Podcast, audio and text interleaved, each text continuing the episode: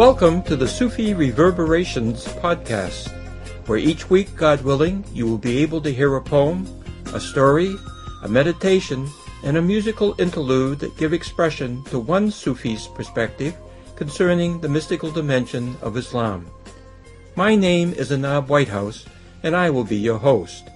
Although I am not a sheikh, nonetheless, I did have the opportunity to spend 16 years in the company of a Sufi saint of the 20th century, and by the grace of God, was able to gain a few insights into the nature of the Sufi mystical path through that association. So, without further delay, let's proceed to the essential contents of this episode. The title of the following poem is The Way Home.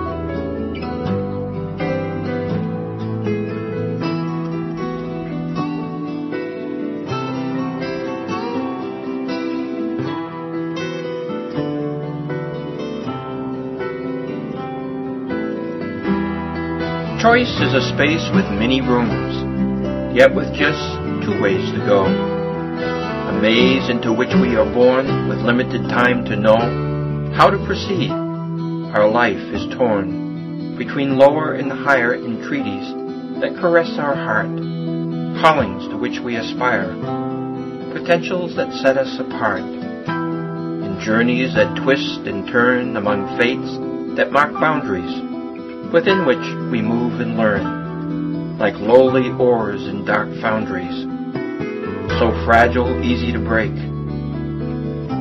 Each soul needs work and grace to bring out its value, a high-stake drama which takes flight on the wing of time that, like a midwife, delivers from darkness to light. The changing rhythms of life through which we struggle to gain sight of our core self, of why we are, and all that these truths entail. Take warning. The web of free will is subtle and spreads its tail across cosmic filaments, vibrating human intentions that form living testaments brought forth by divine conventions on a day we all must face.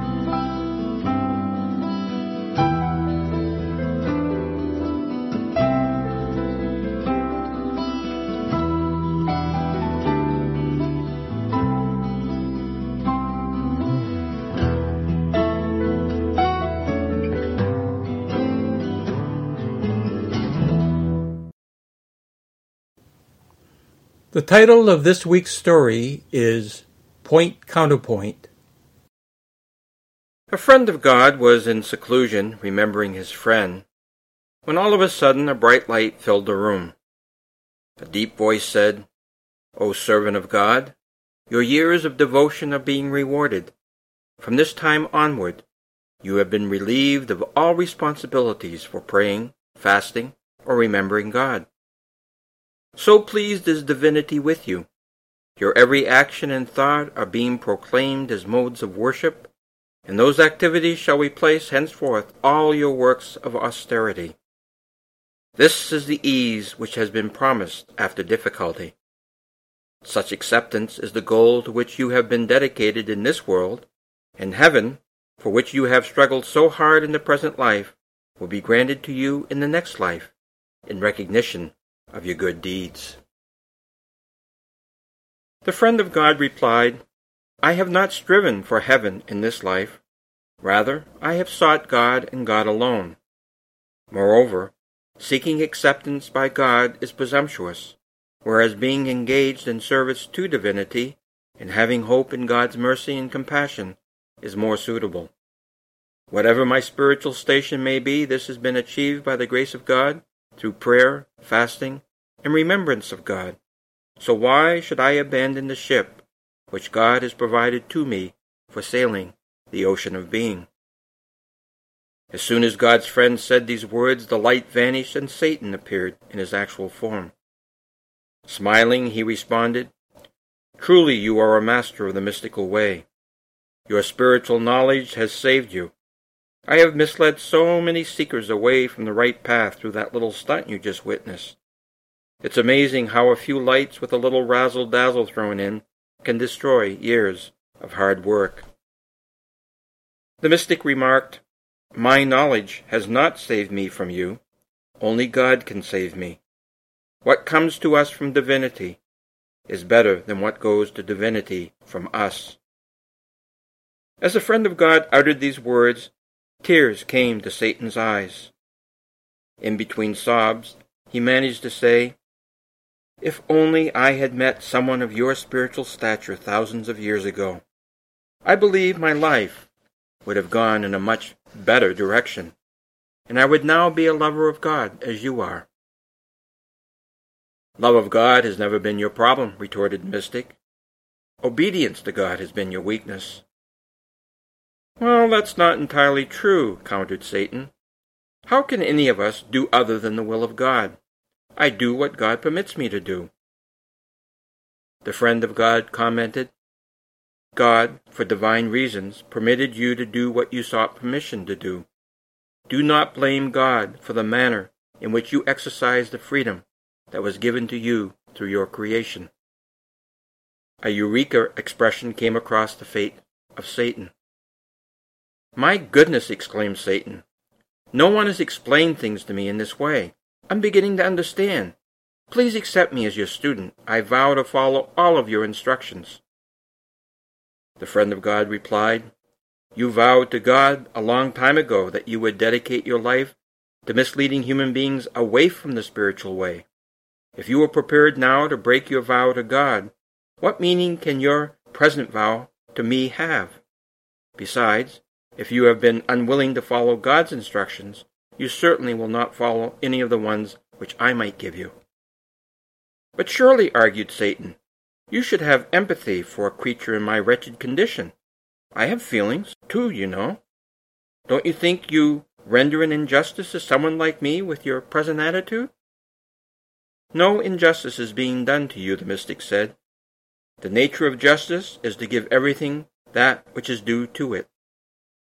You are like the scorpion who wished to cross a flooding river, but could not swim, and therefore implored a passing turtle to convey him to the other side of the river, giving precedence of compassion, charity, kindness, and so on, to induce the turtle to do the scorpion's bidding.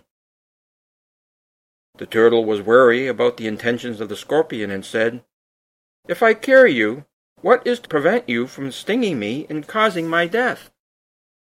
The scorpion felt indignation with respect to the turtle's remarks, but managed to say, 'If I stung you, I would be committing suicide, because you would drown when I paralyzed you, and therefore I would drown right along with you. Your suspicions are unwarranted, and if I might add, a little unfriendly. Instead of trying to be so unhelpful, you should have empathy for beings like me who have not been blessed with your abilities. Why not try to help those in need instead of sitting in judgment of them?'" The scorpion's words struck the turtle in his soft underbelly, and the turtle felt badly for having been so cautious and difficult. "Okay," the turtle said, "get on my back and I will take you across the river." The scorpion crawled onto the back of the turtle. When the scorpion was safely aboard, the turtle set off for the far bank of the river. About halfway across, the scorpion stung the turtle. The turtle could feel the poison begin to work. Paralysis was rapidly taking over, and as he was beginning to sink, he could only say, "Why did you sting me? You will die as well." The scorpion shrugged as only scorpions can and said, "It is in my nature." The friend of God concluded the telling of his tale to Satan with, "I have all the empathy in the world for you in your wretched condition, but I also know it is in your nature to hurt creatures irrespective of any ramifications such actions might have for you or for them. Consequently, in your case, keeping a respectful distance is the better part of compassion for you and me." "So," Satan sniffed, "you acknowledge that inherent in my nature is this inclination to bring chaos and misery into the lives of God's creatures? Why hold me accountable for the manner in which God has made me?" The friend of God smiled in a manner which suggested, "Nice try." "What you seem to have overlooked," remarked the mystic, "is that you freely chose what God willed for you, and therefore God served your wishes while simultaneously giving expression to divine purposes." Satan raised his eyebrows, as if to concede the wisdom of the mystic's words. "I am really enjoying this discussion of ours. Could I ask just a few further questions?" "To what end?" inquired the mystic. Satan smiled in a mischievous and triumphant manner. "Well, I have been so successful in keeping you from your remembrance of God, which, if you will recall, is where I came in with my light-filled entrance, that I thought I would keep you occupied with other than God for a while longer." God's friend responded with, "There are many forms of remembering God. One of these is to remind others about the dangers of your cleverness, so that when you try to pull tricks on them, as you have with me, they will recall our little conversation which you have so enjoyed, and as a result, those individuals may, God willing, be able to busy themselves with praising and worshipping divinity, which you will not at all enjoy, but with which I shall be quite happy." He added, "I believe you underestimate the friends of God, which is why you have always been jealous of them, a jealousy that helped lead to your spiritual downfall. There is a mystery emanating from the friends of God that you may have sensed, but which you have never come close to understanding or appreciating." The mystic studied Satan briefly, as if gauging him in some way, and then proceeded further. "God is reported to have said, 'I and humankind were together, and loving one another until I showed humans the world, and 9/10 of them left me out of their love for the world. Then I and the remaining 1/10 of humankind were together, loving one another, and I showed those who remained with me heaven, and 9/10 of this assembly left me out of love for heaven. Then of the remaining 1/10 who stayed with me, I put them through great difficulty and many trials, and 9/10 of that diminished group ran away from me in great terror. And of the 1/10 who remained, I promised to heap such tribulations upon them as creation has never before witnessed. And they said, 'As long as it is from you, O Lord.' Tell me now, Satan, do you really think that this latter assembly of people, the ones whom God placed in such peril, and yet who would not turn away from divinity, that these sorts of individuals would do anything but laugh at your ignorance and foolishness, even as they do justice to you and give you your due by following divine instructions to treat you as an avowed enemy of anyone who is seeking closeness to God?" When he heard these words, Satan shrieked and disappeared, but not really.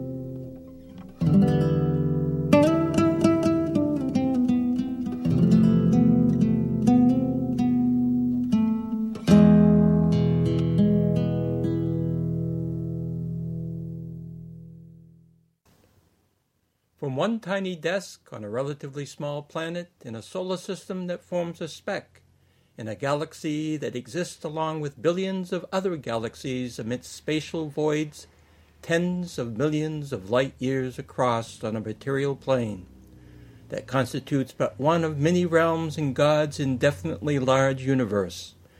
You are listening to the Sufi Reverberations podcast. Today's meditative essay is entitled Light. Visible light is not the only source of illumination through which objects can be seen or imaged. In fact, visible light is but one expression of a diverse array of such imaging possibilities. Ultraviolet light, infrared light, X-rays, microwave radiation, radio waves, and coherent light are some of these other possibilities. In a sense, each of the foregoing casts a different kind of light on things. Consequently, each of these expressions of illumination has properties that enable us to see images of one sort or another. Prior to the last 150 years or so, nobody suspected the treasures of visibility inherent in electromagnetic radiation. Sunlight, moonlight, starlight, lightning, and firelight of one sort or another were, for the most part, the sources of illumination known to human beings.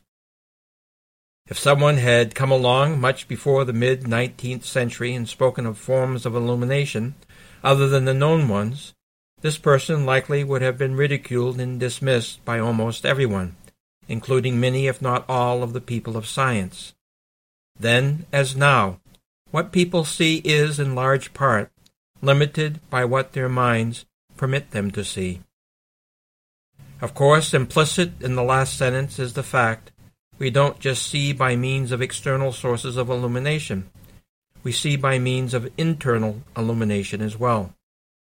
We see with the mind's eye. We see by the light of reason. We see through the light of creative imagination. We see through the light of experience and in the light of history. Moreover, all of these internal kinds of imaging are bathed in the illumination of consciousness, light within light, reflecting off itself like a hall of mirrors. Just what the nature of the light is which makes any of these internal kinds of imaging possible is not understood. When push comes to shove, we really don't know even how physical light is propagated, and we know even less about the character of these other internal forms of illumination. Moreover, these internal lights tend to give very inconsistent and sometimes contradictory results. Whether such problematic outcomes are due to quote-unquote equipment failure, improper use of the illumination process, or something else is not always clear. We make use of these internal forms of light. However, from one moment to the next, we often do not know if we can trust the character of such illumination. There often is an uneasy alliance between need or desire and cautionary discretion. Given the difficulties surrounding the eternal lights with which most of us are somewhat experientially familiar, for example, reason, logic, to talk about other kinds of internal illumination seems foolish. We might be prepared to talk within certain limits about the light of faith, but even here there is tremendous controversy over what, if anything, the light of faith illumines. Some people say one sees what one wants to see through the light of faith. Others say all one sees through the light of faith is oneself in a mood of hoping. Still others say the light of faith is nothing more than the glow of conviction passing itself off as a searchlight of truth. According to Sufi masters, within us there are many kinds of light. In fact, the varieties of internal light are such to render the varied properties of electromagnetic radiation pale by comparison. Sufi masters speak of the lights of gnosis and of certainty. They speak of the lights of witnessing and of love. They speak of the lights of the dominion of God's names and attributes that shine within us, and through us. Sufi masters indicate the divine light, which comes when the false self vanishes, is beyond description. Yet there is another kind of light, also ineffable, that comes when the true self is realized and one sees by the light of God. All of these different kinds of spiritual illumination are expressions of the light of faith, just as the different modalities of physical imaging mentioned earlier, in other words, X-rays, ultraviolet light, and so on, are inherent in electromagnetic radiation. However, different forms of the light of faith are generated through different spiritual instruments or centers within us, just as different physical processes are required to serve as sources of various forms of electromagnetic radiation. For example, certain modes of the light of faith come from the heart. Other kinds of faith light arise through what is referred to as the seer or mystery, which, when operating properly, protects the heart from other than the remembrance of God. The Spirit produces light that is different from but related to the light of the heart and the seer. In addition, the kafi, that is, the hidden, and the akfa, the most hidden, are spiritual potentials within human beings which, under appropriate conditions, can give expression to still other kinds of spiritual light. Through these various modalities of illumination, realms of creation and beyond can be assessed, if God wishes, according to one's capacity to do so. The realms of Nasut, or earth, Malakut, the soul of things, Jabrut, angels, and Lahut, fixed forms, become visible through the illumination provided by the aforementioned array of spiritual light. The goal of the Sufi path is not to activate, so to speak, these different modes of illumination as ends in themselves. All of this has value because it helps us to work our way towards realizing our full capacity to know, cherish, love, worship, and serve God. Although, by the grace of God, the practitioner of the Sufi path gradually goes through different states, stations, and stages of spiritual illumination, eventually, all of this spiritual light has to be integrated and brought into harmonious balance as a unified whole. If God wishes, this process of unity reaches its fullest realized expression of illumination when the true essential self of the individual becomes permanently established in God's infinite lights of majesty and beauty. Some people may consider the foregoing brief overview of the perspective of Sufi masters concerning different kinds of spiritual light to be rather far-fetched.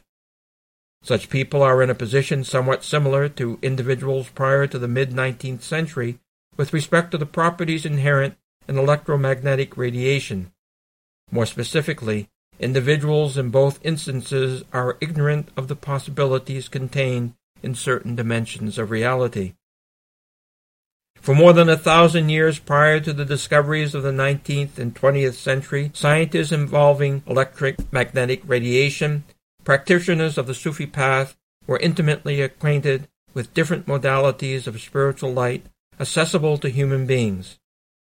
These Sufi practitioners had pursued a course of action in relation to seeking an understanding of spiritual light that scientists were later to do with respect to physical light, namely, they carried out extensive, rigorous, and exacting studies of the phenomenon in which they were interested.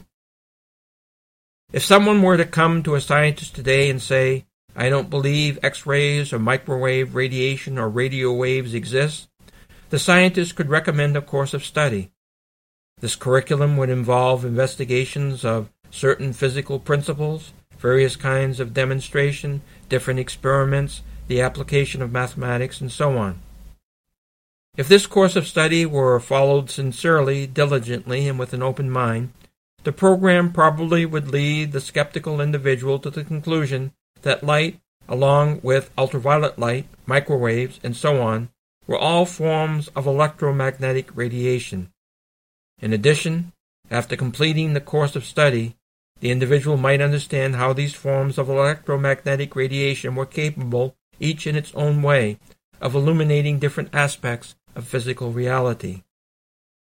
On the other hand, if the skeptical individual did not follow the prescribed curriculum but nonetheless continued to disbelieve in the existence of various forms of electromagnetic radiation, one could hardly blame the scientist for the feelings of the individual. Indeed, the protestations of the skeptical individual who refused to take the steps necessary to dispel the skepticism would seem somewhat ludicrous.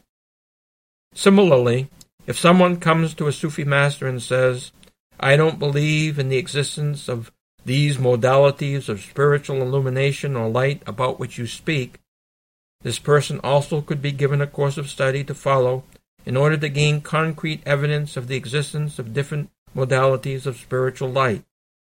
Once again, however, if the skeptical individual does not follow the prescribed program of study, such a person is hardly in a position to feel justified in rejecting the perspective of the Sufi master concerning spiritual light and illumination. If one wants to see light, one has to take the trouble both to find out how the light may be seen, as well as to implement whatever steps are required. If one doesn't turn on the light switch, one cannot conclude there is no light. You have been listening to the Sufi Reverberations podcast. I hope you will join me next week for a new episode of this program. May peace be your companion.